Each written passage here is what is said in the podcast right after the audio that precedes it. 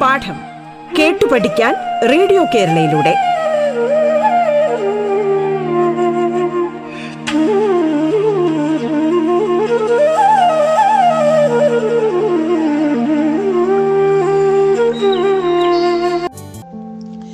Radio കേരളയിൽ എട്ടാം തരത്തിലെ സാമൂഹ്യശാസ്ത്ര പാഠത്തിലെ പന്ത്രണ്ടാം യൂണിറ്റായ ഭൂമിയിലെ ജലം എന്ന അധ്യായത്തിലെ ജല സ്രോതസ്സുകളെ കുറിച്ചിട്ടുള്ള ഉപപാഠഭാഗമാണ്. നിങ്ങൾക്കൊപ്പം ഞാൻ Vinni Sahithi Pattom saint Mary's higher secondary സ്കൂളിലെ ചരിത്ര അധ്യാപകനാണ്. നമുക്ക് വീടുകളിൽ ആവശ്യത്തിന് വെള്ളം ലഭിക്കുന്നത് എങ്ങനെയാണ് എന്ന് നിങ്ങൾ ചിന്തിച്ചിട്ടുണ്ട്. നമുക്ക് പാചക ആവശ്യമുണ്ട്, അതുപോലെ തന്നെ കുടിവെള്ളം തുടങ്ങിയ ആവശ്യങ്ങളുണ്ട്, വസ്ത്രങ്ങളും പിന്നെ വാഹനങ്ങളുമൊക്കെ കഴുകുക തുടങ്ങിയ ആവശ്യങ്ങളുണ്ട്. ഇതെല്ലാം നമുക്ക് ധാരാളം ജല ആവശ്യമുണ്ട്. അപ്പോൾ നമ്മുടെ വീട്ടിൽ എങ്ങനെയാണ് വെള്ളം എത്തുന്നത്? അപ്പോൾ രണ്ട് മൂന്ന് തരത്തിൽ നമ്മുടെ വീടുകളിൽ വെള്ളം എത്താം. അപ്പോൾ അപ്പാർട്ട്മെൻറ്റിൽ താമസിക്കുന്നവരുടെ ആണെങ്കിൽ പിന്നെ പൈപ്പ് ലൈൻ കണക്ഷൻ ആയിരിക്കും. എന്നാൽ ലാൻഡിൽ അപ്പാർട്ട്മെൻ്റ് അല്ലാതെ സാധാരണ വീടുകളിൽ താമസിക്കുന്നവർക്ക് എങ്ങനെ ലഭിക്കും വെള്ളം? കിണറുകൾ. വളരെ യുക്തിപത്വമായി നമുക്ക് ചിന്തിക്കാൻ കഴിയുന്നൊരു കാര്യമാണ്. വീടിൻ്റെ മുൻവശത്ത് സൈഡിൽ ഒരുക്കിയിട്ടുള്ള കിണറുകളിൽ നിന്ന് ആണ് നമുക്ക് വീട്ടിൽ വെള്ളം ലഭിക്കുന്നത് സാധാരണഗതി. നാട്ടിൻപുറത്തെല്ലാം കിണറുകൾ സർവ്വസാധാരണവുമാണ്. ജലപീഠത്തിൻ്റെ മുകൾപ്പരപ്പാണ് കിണറിലെ ജലനിരപ്പ് എന്നുള്ളതാണ് ഇവിടെ നമ്മൾ മനസ്സിലാക്കേണ്ടത്. ജലപീഠം ഏറെ താഴ്ചയിലാണെങ്കിൽ കിണർ കുഴിക്കുക എളുപ്പമല്ല. അത്തരം സന്ദർഭങ്ങളിൽ നമുക്കുള്ള രണ്ടാമത്തെ ഓപ്ഷൻ എന്താണ്? ചില സ്ഥലങ്ങളിൽ കിണറുകൾ കുഴിക്കുക എളുപ്പമല്ല. ചിലപ്പോൾ രണ്ട് തൊടി, നാല് തൊടി, എട്ട് തൊടി, പന്ത്രണ്ട് തൊടി, ഇരുപത്, ഇരുപത്തിരണ്ട്, മുപ്പത് തൊടി വരെ ആഴത്തിൽ ഇങ്ങനെ കിണറുകൾ കുഴിക്കേണ്ട ആവശ്യമുണ്ടാകും. ഇപ്പം നമുക്ക് കായൽ തീരത്താണ് അല്ലെങ്കിൽ തോടിൻ്റെ ആരംഭത്താണ് നമ്മുടെ കിണറെങ്കിൽ നമുക്കൊരു എട്ട് തൊടിയൊക്കെ കുഴിച്ചാൽ മതിയാകും. അപ്പം ജലപീഠവുമായി ബന്ധപ്പെട്ടുകൊണ്ടാണ് കിണറിൻ്റെ താഴ്ച നമ്മൾ മനസ്സിലാക്കും. ഇപ്പം ജലപീഠം ഏറെ താഴ്ചയിലാണെങ്കിൽ കിണർ കുഴിക്കാൻ ബുദ്ധിമുട്ടുണ്ടാകുന്ന സാഹചര്യം ഉണ്ടാകും. അത്തരം സാഹചര്യങ്ങളിൽ നമ്മൾ കുഴൽ കിണറുകൾ എന്ന് പറയുന്ന എന്ന തരത്തിലുള്ള ചില ജല ലഭ്യതയ്ക്കുള്ള സോഴ്സുകളുണ്ട്. അത്തരം സോഴ്സുകളിലേക്കായിരിക്കും നമ്മൾ പോകുക. എന്താണ് കുഴൽ കിണറുകൾ അല്ലെങ്കിൽ ട്യൂബ് വെൽ എന്ന് പറയുന്നത്?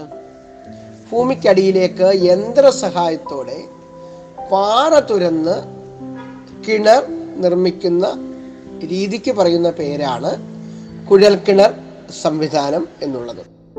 ഭൂമിക്കടിയിലേക്ക് യന്ത്ര സഹായത്തോടു കൂടി പാറ തുരന്ന് ആണ് കുഴൽ കിണറുകൾ അല്ലെങ്കിൽ ട്യൂബ് വെല്ലുകൾ സ്ഥാപിക്കുന്നത്. ഇനി നമുക്ക് അരി അരിപ്പക്കിണറുകൾ എന്താണെന്ന് പരിശോധിക്കാം. അത് മറ്റൊരു തരത്തിലുള്ള ഒരു ജല സ്രോതസ്സാണ്. മണൽ നിറഞ്ഞ പ്രദേശങ്ങളിൽ നിർമ്മിക്കുന്ന ആഴം കുറഞ്ഞ കുഴൽ കിണറുകളെയാണ് അരിപ്പക്കിണറുകൾ അല്ലെങ്കിൽ ഫിൽട്ടർ പോയിന്റ് വെൽസ് എന്ന് പറയുന്നത്. ഇനിയും ആർട്ടീഷ്യൻ കിണറുകൾ ഉണ്ട്. എന്താണ് ആർട്ടീഷ്യൻ കിണറുകൾ? പ്രവേശനീയത തീരെ ഇല്ലാത്ത രണ്ട് ശിലാപാളികൾക്കിടയിലായി പ്രവേശനീയത ഏറെയുള്ള ഒരു ശിലാപാളി ഉണ്ടെന്നിരിക്കട്ടെ. ഈ ശിലാപാളിയിലേക്ക് കുഴിച്ചാൽ അതിലൂടെ ജലം സമ്മർദ്ദം കൊണ്ട് ഉയർന്ന് ഉപരിതലത്തിലെത്തും. അത്തരം കിണറുകളാണ് ആർട്ടീഷ്യൻ കിണറുകൾ എന്ന് പറയുന്നത്. പ്രവേശനീയതയുള്ള ശിലാപാളിയിലേക്ക് എവിടെയോ നിന്ന് ഒരു ഭാഗത്ത് വെള്ളത്തിലേക്ക് പ്രവേശിക്കാൻ കഴിയുന്നത് കൊണ്ടാണ് ഈ ജലലഭ്യത ഉണ്ടാകുന്നത്. ആദ്യമായി ഇത്തരം പ്രവേശനീയതപരമായ ജലലഭ്യത കണ്ടെത്തിയത് ഫ്രാൻസിലെ ആൾട്ടോയിറ്റ്സ് എന്ന സ്ഥലത്താണ്. Spelling A R T O I S, Artois എന്ന സ്ഥലത്താണ്. എവിടെയാണ്? ഫ്രാൻസിൽ. ഇതെങ്ങനെയാ സംഭവിച്ചതെന്ന് അറിയുമോ? ജലം സമ്മർദ്ദത്താൽ ഉയർന്ന് ഉപരിതലത്തിൽ എത്തുന്ന തരം കിണറുകൾ ആണ് അവിടെ കണ്ടെത്തിയത്. അതേ തുടർന്ന് ലോകത്തിന്റെ ഇതര ഭാഗങ്ങളിലും ഇത്തരം കിണറുകൾ കിണറുകൾ കുഴിക്കുന്നതിനെ ആർട്ടിഷ്യൻ കിണറുകൾ എന്ന പേരിൽ അറിയപ്പെടാൻ തുടങ്ങി. ആർട്ടിഷ്യൻ കിണറുകളെ സംബന്ധിച്ചിട്ടുള്ള ഒരു ചിത്രം നമുക്ക് പാഠപുസ്തകത്തിൽ കാണാൻ കഴിയും. അതിൻ്റെ ജലലഭ്യതയും ശേഷം ജലം സമ്മർദ്ദത്താൽ മുകളിലേക്ക് വരുന്നതും ചിത്ര സഹായത്തോടു കൂടി നിങ്ങൾ നോട്ട്ബുക്കിൽ ഒന്ന് നോട്ട് ചെയ്ത് വെക്കുന്നത് വളരെ നല്ലതാണ്. നമ്മുടെ കാസർഗോഡ് മേഖലയിൽ, കേരളത്തിലെ ഏറ്റവും വടക്കേറ്റത്തെ ജില്ലയാണ് കാസർഗോഡ് ജില്ല എന്ന് നിങ്ങൾക്കറിയാം. അവിടെ സുരംഗ കിണറുകൾ അല്ലെങ്കിൽ ഹൊറിസോണ്ടൽ വെൽസ് എന്ന പേരിലുള്ള കിണറുകൾ കുഴിക്കുന്നത് വ്യാപകമായി നമുക്ക് കാണാൻ കഴിയും. എന്താണ് ഈ സുരംഗ കിണറുകൾ അല്ലെങ്കിൽ ഹൊറിസോണ്ടൽ വെൽസ് എന്ന് പറയുന്നത്? നമുക്കൊന്ന് നോക്കാം. കുടിവെള്ള ശേഖരണത്തിനായി ഉപയോഗിക്കുന്ന മറ്റൊരു മാർഗമാണ് ഈ സുരംഗ കിണറുകൾ എന്ന് പറയുന്നത്. കുന്നുകളുടെ താഴ്വാരത്തിൽ തിരശ്ചീനമായി ഉള്ളിലേക്ക് തുരന്നാണ് ഇവ നിർമ്മിക്കുന്നത്. കഷ്ടിച്ച് ഒരാൾക്ക് കടക്കാൻ മാത്രം വലിപ്പമുള്ള തുരങ്കം എന്നുള്ള നിലയിലാണ് ഇതിനെ സുരംഗ കിണറുകൾ എന്ന പേരിൽ അറിയപ്പെടുന്നത്. ഇതിൻ്റെ ഏറ്റവും പ്രധാനപ്പെട്ട ഒരു മേന്മ എന്ന് പറയുന്നത് വെള്ളം താനേ പുറത്തേക്ക് ഒഴുകിയെത്തും എന്നുള്ളതാണ്. എങ്ങനെയാണ്? ഈ തുരങ്ക സംവിധാനത്തിലൂടെ വെള്ളം താനേ ഒഴുകി എത്തും എന്നുള്ളതാണ്. ഇത് അറേബ്യ തുടങ്ങിയ രാജ്യങ്ങളുമായി കച്ചവട ബന്ധങ്ങളിലൂടെയാണ് ഈ വിദ്യ നമ്മൾ മനസ്സിലാക്കുന്നത്.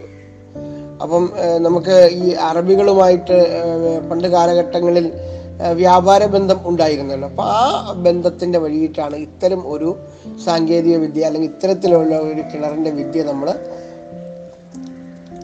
കേരളത്തിൽ മനസ്സിലാക്കുക മനസ്സിലാക്കിയത് എന്നുള്ളതാണ് ഇവിടെ എടുത്തു പറയേണ്ടത്. ഇനി നമുക്ക് മറ്റൊരു ജലസ്രോതസ്സിനെ കുറിച്ച് ചിന്തിക്കാം. അത് നീരുറവയാണ്. സ്പ്രിങ് എന്നാണ് അതിനെ ഇംഗ്ലീഷിൽ അറിയുന്നത്. S P R I N G. നമ്മുടെ നാട്ടിൽ മഴക്കാലത്ത് പറമ്പുകളിലും കുന്നിൻ ചെരുവുകളിലുമൊക്കെ ഉറവകൾ രൂപം കൊള്ളുന്നത് നമ്മൾ പലപ്പോഴും ശ്രദ്ധിച്ചിട്ടുണ്ട്. മഴയൊക്കെ പെയ്യുന്ന സമയത്ത് നിങ്ങളുടെ വീടിൻ്റെ മുറ്റത്തൂടെയും പറമ്പിലൂടെയൊക്കെ നടക്കുകയാണെങ്കിൽ ചെറിയ ചെറിയ നീരുറവ അവിടെ നമ്മൾ പോയി കളിക്കുകയൊക്കെ ചെയ്യും. ചില സ്ഥലങ്ങളിൽ ഇത് സ്ഥിരമായി ഉണ്ടാകും, മറ്റിടങ്ങളിൽ മഴക്കാലം കഴിയുന്നതോടെ വറ്റിപ്പോകും. ജലപീഠം ഭൗമോപരിതലത്തെ സ്പർശിക്കുന്ന ഇടങ്ങളിൽ ജലം ഭൂമിക്കുള്ളിൽ നിന്ന് ഉപരിതലത്തിലൂടെ ഒഴുകും. ഇതാണ് നീരുറവ. എന്താണ് നീരുറവ? ജലപീഠം ഭൗമോപരിതലത്തെ സ്പർശിക്കുന്ന ഇടങ്ങളിൽ ജലം ഭൂമിക്കുള്ളിൽ നിന്ന് ഉപരിതലത്തിലൂടെ ഒഴുകും. ഇതാണ് നീരുറവ. ചില സ്ഥലങ്ങളിൽ ഇങ്ങനെ ഒഴുകുന്ന വെള്ളത്തിന് ചൂടുണ്ടായിരിക്കും. ഇത് ചൂട് നീരുറവ അല്ലെങ്കിൽ ഹോട്ട് സ്പ്രിംഗ് എന്നറിയപ്പെടുന്നു. ചില സ്ഥലങ്ങളിൽ ഇതിന് നല്ല തണുപ്പായിരിക്കും. ഇതിന് എന്താണ്? വാം സ്പ്രിംഗ് എന്ന പേരിൽ അറിയപ്പെടുന്നു. അപ്പം നമ്മുടെ പിന്നെ പൊന്മുടി ഭാഗം അങ്ങനെയൊക്കെയുള്ള സ്ഥലങ്ങളിലേക്ക് നമ്മൾ പോകുമ്പോൾ ഈ ഇത്തരത്തിലുള്ള തണുത്ത നീരുറവകളും നമുക്ക് കാണാൻ സാധിക്കും. അടുത്തത് ഗിസറുകളാണ്. എന്താണ് ഗിസറുകൾ? ഭൂമിക്കുള്ളിൽ നിന്ന് നിശ്ചിത ഇടവേളകളിൽ ചൂടുവെള്ളവും നീരാവിയും ശക്തമായി പുറത്തേക്ക് പ്രവഹിക്കുന്ന പ്രതിഭാസത്തിന് പറയുന്ന പേരാണ് ഗീസറുകൾ എന്ന് പറയുന്നത്. അമേരിക്കയിലെ യെല്ലോ സ്റ്റോൺ നാഷണൽ പാർക്കിലെ ഓൾഡ് ഫെയ്ത്ത് ഫുൾ ഗീസർ ഇതിന് ഒരു നല്ല ഉദാഹരണമാണ്. അപ്പം നമ്മുടെ വീട്ടിലൊക്കെ പിന്നെ ഈ പിന്നെ ബാത്റൂമുകളിൽ ഗീസറുകൾ ഉപയോഗിക്കുന്നുണ്ട്. അത് ഈ സംഭവം ഇതാണ്. എന്താണ്? ഭൂമിക്കുള്ളിൽ നിന്ന് നിശ്ചിത ഇടവേളകളിൽ ചൂടുവെള്ളവും നീരാവിയും ശക്തമായി പുറത്തേക്ക് പ്രവഹിക്കുന്ന പ്രതിഭാസമാണ് ഗീസറുകൾ. ഇത് നമ്മൾ ബാത്റൂമിൽ എന്താ ഉപയോഗിക്കുന്നത്? ചൂടുവെള്ളം കിട്ടുന്നതിന് വേണ്ടിയിട്ട് ഗീസേഴ്സ് ഉപയോഗിക്കുന്നുണ്ട്. ഈ വാക്ക് അതിൽ നിന്നാണ് ഉണ്ടായത് എന്ന് ഞാൻ ഓർമ്മിപ്പിക്കാൻ വേണ്ടി മാത്രം പറഞ്ഞതാണ്. ഭൂമിക്കുള്ളിലെ വിടവുകളിലൂടെ വന്നിറങ്ങുന്ന ജലം മാഗ്മയുമായി സമ്പർക്കത്തിലാവുന്നതുകൊണ്ടാണ് ചൂട് നീരുറവയും ഗീസറുകളും രൂപം കൊള്ളുന്നത്. ഭൂമിക്കുള്ളിലെ വിടവുകളിലൂടെ താണിറങ്ങുന്ന ജലം മാഗ്മയുമായി സമ്പർക്കത്തിലാകുന്നത് കൊണ്ടാണ് ചൂട് നീരുറവകളും ഗീസറുകളും രൂപം കൊള്ളുന്നത്. അപ്പോൾ ഇതും നമ്മളൊരു പ്രത്യേകമായി ഒന്ന് മനസ്സിലാക്കേണ്ടതാണ്.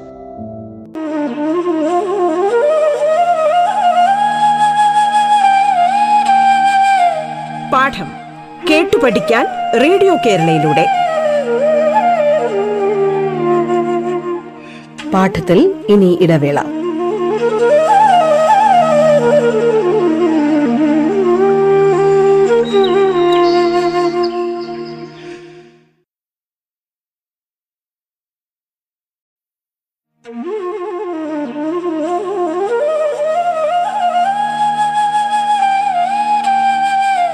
പാഠം കേട്ടു പഠിക്കാൻ റേഡിയോ കേരളയിലൂടെ തുടർന്ന് കേൾക്കാം പാഠം.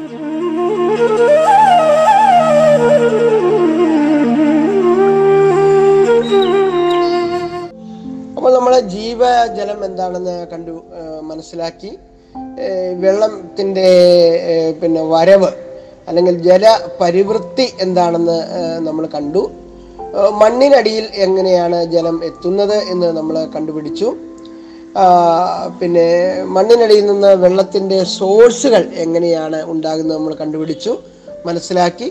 കിണറുകളെ കണ്ടറിഞ്ഞു. കിണറുകളുടെ പല തരത്തിലുള്ള കിണറുകളെ നമ്മൾ മനസ്സിലാക്കി. കിണറുകളെ കുറിച്ച് നമ്മൾ പഠിച്ചപ്പോൾ അരിപ്പക്കിണർ, ആർട്ടിഷ്യൻ കിണറുകൾ, നീരുറവ, ഗീസറുകൾ, അതുപോലെ തന്നെ അതുപോലെ തന്നെ പിന്നെ സുരംഗ കിണറുകൾ തുടങ്ങി ഇതുമായി ബന്ധപ്പെട്ട് പലതരത്തിലുള്ള കിണറുകളെ നമ്മൾ പരിചയപ്പെട്ടു. കുഴൽക്കിണർ അടക്കമുള്ള കാര്യങ്ങൾ. അപ്പോൾ ഇതൊക്കെ ഏത് സാഹചര്യത്തിലാണ്, എവിടെയൊക്കെയാണ് പിന്നെ ഉണ്ടാകുന്നത്, എവിടെയൊക്കെയാണ് ഇത്തരത്തിലുള്ള കിണറുകൾ കുഴിക്കാൻ കഴിയുക തുടങ്ങിയ കാര്യങ്ങളും നമ്മൾ മനസ്സിലാക്കി. അതുപോലെ തന്നെ അടുത്ത ഒരു മേഖലയായിരുന്നു നമ്മളിനി ചിന്തിക്കാൻ പോകുന്നത്, തണ്ണീർത്തടങ്ങൾ. എപ്പോഴും നമ്മൾ പിന്നെ പത്രമാധ്യമങ്ങൾ വഴിയും ഒക്കെ കേൾക്കുന്ന ഒരു പേരാണ് തണ്ണീർത്തടങ്ങൾ എന്ന് ഉള്ളത്. ഉപരിതല ജലം സംഭരിക്കപ്പെടുന്ന സ്വാഭാവിക ഇടങ്ങളെയാണ് തണ്ണീർത്തടങ്ങൾ എന്ന് പറയുന്നത്. ഉപരിതല ജലം സംഭരിക്കപ്പെടുന്ന സ്വാഭാവിക ഇടങ്ങളാണ് തണ്ണീർത്തടങ്ങൾ. നമ്മുടെ വീടിൻ്റെ ചുറ്റുവട്ടം നമുക്ക് പരിശോധിക്കുകയാണെങ്കിൽ ചതുപ്പ് നിലങ്ങൾ ഉണ്ടാകും. എല്ലാ താഴ്ന്ന പ്രദേശങ്ങളിലും ഈ തണ്ണീർത്തടങ്ങൾ വിഭാഗത്തിലാണ് പെടുന്നത്. അപ്പോൾ ഇവിടെ നമുക്ക് വീട് വെക്കാനോ അല്ലെങ്കിൽ അതുപോലെയുള്ള കെട്ടിടങ്ങൾ നിർമ്മിക്കാനോ ഒന്നും കഴിയുകയില്ല.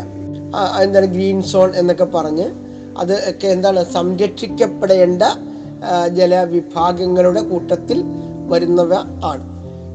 ഈ തണ്ണീർത്തടങ്ങളിൽ ശേഖരിക്കപ്പെടുന്ന ജലം ഭൂഗർഭ ജലത്തിൻ്റെ ഭാഗമാകുന്നു. പ്രകൃതിയിലെ സ്വാഭാവിക ജലസംഭരണികളായ തണ്ണീർത്തടങ്ങൾ നികത്തുന്ന താഴെ സൂചിപ്പിക്കുന്ന തരത്തിൽ നിരവധി പാരിസ്ഥിതിക പ്രശ്നങ്ങൾക്ക് വഴിതെളിക്കും. അപ്പോൾ അതാണ് ഞാൻ നേരത്തെ സൂചിപ്പിച്ചത്. അവിടെ നമുക്ക് കെട്ടിടങ്ങളോ അതുപോലെയുള്ള മറ്റു കാര്യങ്ങളോ ഒന്നും ചെയ്യാൻ കഴിയില്ല. അത് സ്വാഭാവികമായ ഒരു ജലസംരംഭമാണ്.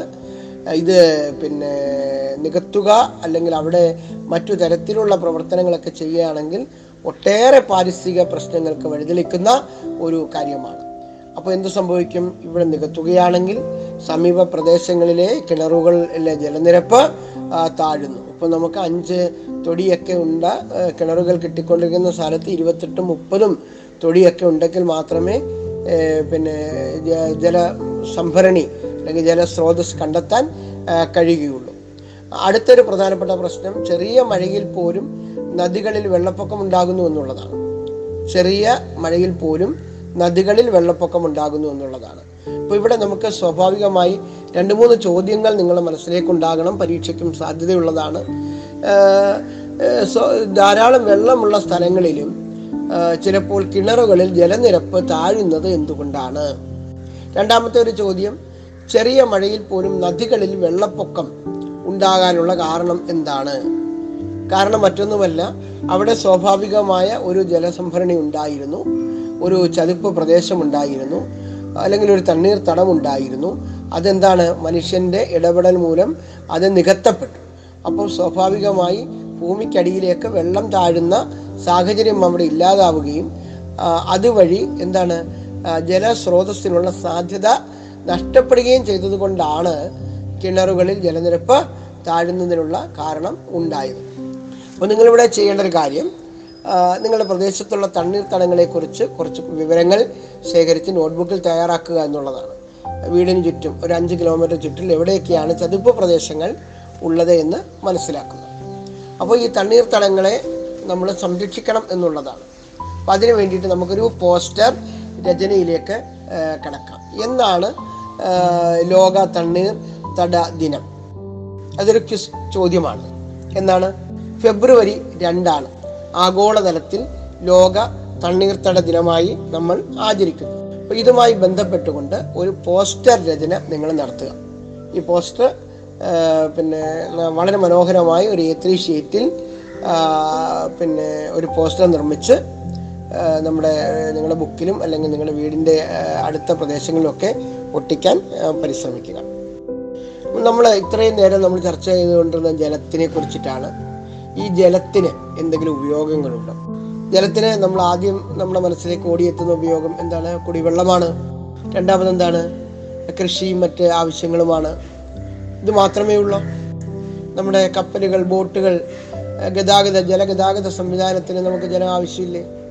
നിത്യജീവിതത്തിൽ നമുക്ക് ജലത്തിന് എന്തെല്ലാം മേഖലകളിലാണ്, എന്തെല്ലാം ഘട്ടങ്ങളിലാണ് ജലം ഉപയോഗിക്കുന്നത് എന്ന് മനസ്സിലാക്കുന്നതിന് വേണ്ടിയിട്ട് ഒരു പട്ടികപ്പെടുത്തൽ നിങ്ങൾ നടത്തുക. നിങ്ങളുടെ നിത്യജീവിതവുമായി ബന്ധപ്പെട്ടുകൊണ്ട് വേണം ഈ പട്ടികപ്പെടുത്തൽ നടത്തുവാൻ.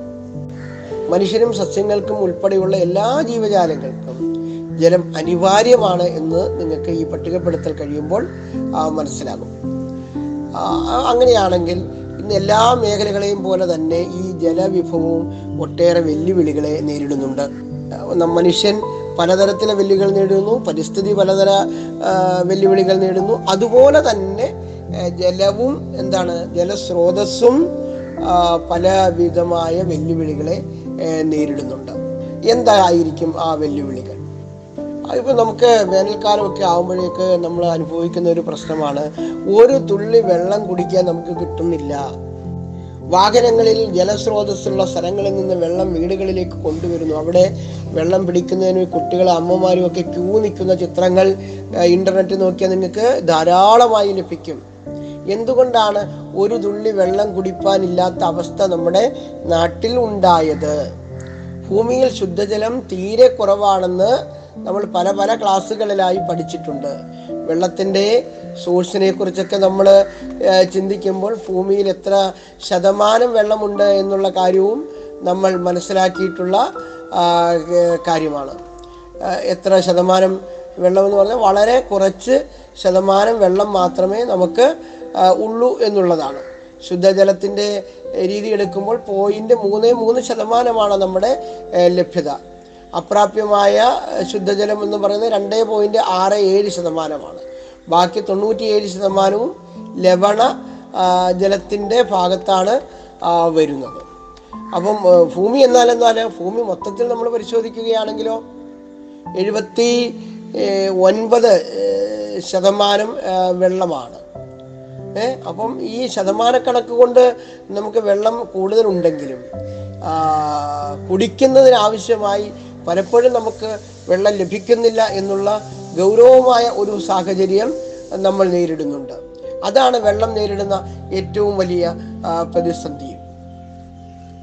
ഈ ലഭ്യമായ ജലസ്രോതസ്സുകളിൽ പോലും ഇന്ന് ഭൂമി വറ്റി വരണ്ടിരിക്കുന്ന ഒരു സാഹചര്യത്തിലേക്ക് എന്തുകൊണ്ട് എത്തി എന്നാണ് നമ്മൾ മനസ്സിലാക്കേണ്ടത്. അപ്പോൾ ജനസംഖ്യ വർദ്ധിക്കുമ്പോൾ ആളോഹരി ജലലഭ്യത കുറയുന്നു എന്ന് പറയുന്ന ഒരു പ്രശ്നവും നമ്മുടെ മുമ്പിലുണ്ട്. ജനസംഖ്യ വർദ്ധിക്കുമ്പോൾ ആളോഹരി ജലലഭ്യത കുറയുന്നു. ജലത്തിൻ്റെ ഉപഭോഗം വർദ്ധിച്ചതും ജലലഭ്യതയെ ധാരാളമായി ബാധിച്ചിട്ടുണ്ട്. നമ്മളെ പണമൊക്കെ എടുക്കുന്നതിന് നാട്ടിലെല്ലാം ഇന്ന് എ ടി എം സംവിധാനമുണ്ട്, ഓട്ടോമാറ്റിക് ടെല്ലിംഗ് മെഷീൻസ് ഉണ്ട്. എന്നാൽ ഇന്ന് കർണാടകയിൽ ഒരു സ്ഥലത്ത് വെള്ളത്തിനും എ ടി എം എന്ന് പറയുന്ന ഒരു കൺസെപ്റ്റ് ഡെവലപ്പ് ചെയ്തിരിക്കുന്നു എന്നുള്ളത് ഇതിൻ്റെ നിയന്ത്രണാതീതമായ ഉപയോഗത്തിലേക്ക് ഉള്ള വിരൽ ചൂണ്ടിയാണ്. എൻ്റെയൊക്കെ ചെറുപ്പ കാലഘട്ടങ്ങളിൽ ഈ മിനറൽ വാട്ടർ എന്ന് പറയുന്ന ഒരു സംവിധാനത്തെക്കുറിച്ച് ആലോചിക്കുക പോലും ചെയ്തിരുന്നില്ല. ഒരു തൊണ്ണൂറ്റി അഞ്ചുകൾക്കൊക്കെ ശേഷമാണ് മിനറൽ വാട്ടർ സജീവമായി വിവാഹ വേദികളിലും ആഘോഷവേദികളിലൊക്കെ കണ്ടു തുടങ്ങുന്നത്. എന്നാൽ ഇന്ന് രണ്ടായിരത്തി ഇരുപത്തി രണ്ടാവുമ്പോഴേക്കും എല്ലാ ആഘോഷവേദികളിലും അല്ലെങ്കിൽ പൊതുപരിപാടികൾക്കൊക്കെ എന്താണ് ഓരോരുത്തർക്കും ഓരോ ലിറ്റർ വെള്ളം കൊടുക്കുകയാണ്. എത്രയാണ്? ഒരു ലിറ്റർ വെള്ളത്തിന് ഇരുപത് രൂപ അടുപ്പിച്ചാണ് അതിൻ്റെ തൂക്കം. അപ്പോൾ അത് മനസ്സിലാക്കണം. അവിടെയാണ് വെള്ളത്തിനും എ ടി എം എന്ന് പറയുന്ന കർണാടകത്തിലെ ഒരു ഒരു സ്ഥലത്ത് നമ്മൾ കാണുന്ന ഒരു കാഴ്ച. എന്താണത് എന്ന് നിങ്ങൾക്കറിയണ്ടേ? വരൾച്ചയിൽ തുടർന്ന് ഭൂഗർഭ ജലലഭ്യത കുറഞ്ഞത് മൂലമാണ് മുപ്പത്തി മൂന്ന് കേന്ദ്രങ്ങളിലാക്കി കർണാടകത്തിലെ കനകപുരിയിൽ വെള്ളത്തിന് എ ടി എം സൗകര്യം ഏർപ്പെടുത്തിയിരിക്കുന്നത്. അപ്പോൾ പണം ഇട്ട് കൊടുക്കുമ്പോൾ അതിനനുസൃതമായി വെള്ളം നമുക്ക് ലഭിക്കും എന്നുള്ളതാണ്. അപ്പം ജലത്തിൻ്റെ ഈ ഗൗരവമായ അവസ്ഥയെ നമ്മൾ കാണാതിരിക്കാൻ കഴിയില്ല. അതുകൊണ്ട് വെള്ളം വളരെ സൂക്ഷിച്ച് ഉപയോഗിക്കേണ്ട ഒരു വസ്തുതയാണ് എന്നുള്ള ഇതിലേക്കാണ് നമ്മുടെ ഇന്നത്തെ ഈ പഠന ചിന്ത പോകുന്നത്. അപ്പം നമ്മളിവിടെ ചെയ്യേണ്ട ഒരു കാര്യം ജലത്തിൻ്റെ സോഴ്സുകളെക്കുറിച്ച് ഒരു നല്ല ഒരു കുറിപ്പ് തയ്യാറാക്കി പിന്നെ കൂടുതൽ ഈ മേഖലയിലുള്ള അറിവുകൾ നേടാൻ പരിശ്രമിക്കുക എന്നുള്ളതാണ്.